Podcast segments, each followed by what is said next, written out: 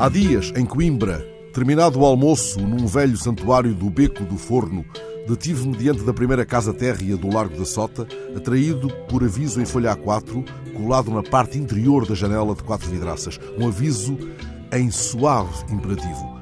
Bater à janela. Insisto no suave imperativo, porque aquela fórmula, bater à janela, supunha, mais do que a falta de campainha, um omisso, mas subentendido, é favor. É favor bater à janela, ou pelo menos um em caso de necessidade. Para um passante não conhecedor das ruelas labirínticas por detrás da história, aquela parecia ser uma casa de habitação. A velha senhora, postada à porta, acolheu amavelmente o meu pedido de autorização para fotografar a janela.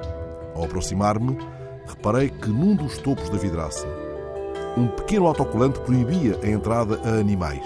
Ao lado, muito sumido e degradado, colado com fita adesiva, um aviso em três línguas. Este estabelecimento tem livro de reclamações. E logo abaixo, neste estabelecimento existem 14 lugares.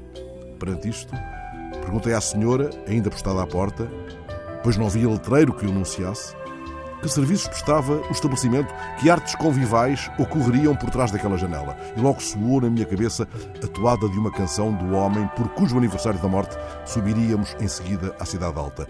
Era a canção que o Zeca tinha feito para o amigo preso. Por trás daquela janela faz anos o meu amigo e irmão.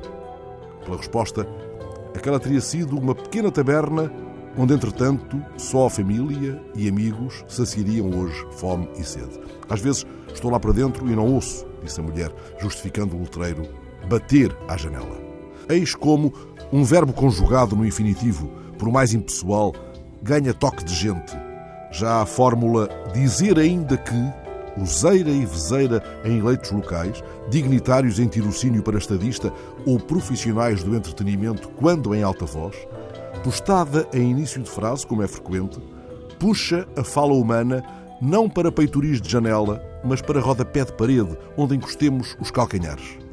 Ficou a velha senhora à porta de sua casa, cogitando no enredo que um singelo letreiro pode desatar em extravagante transeunte.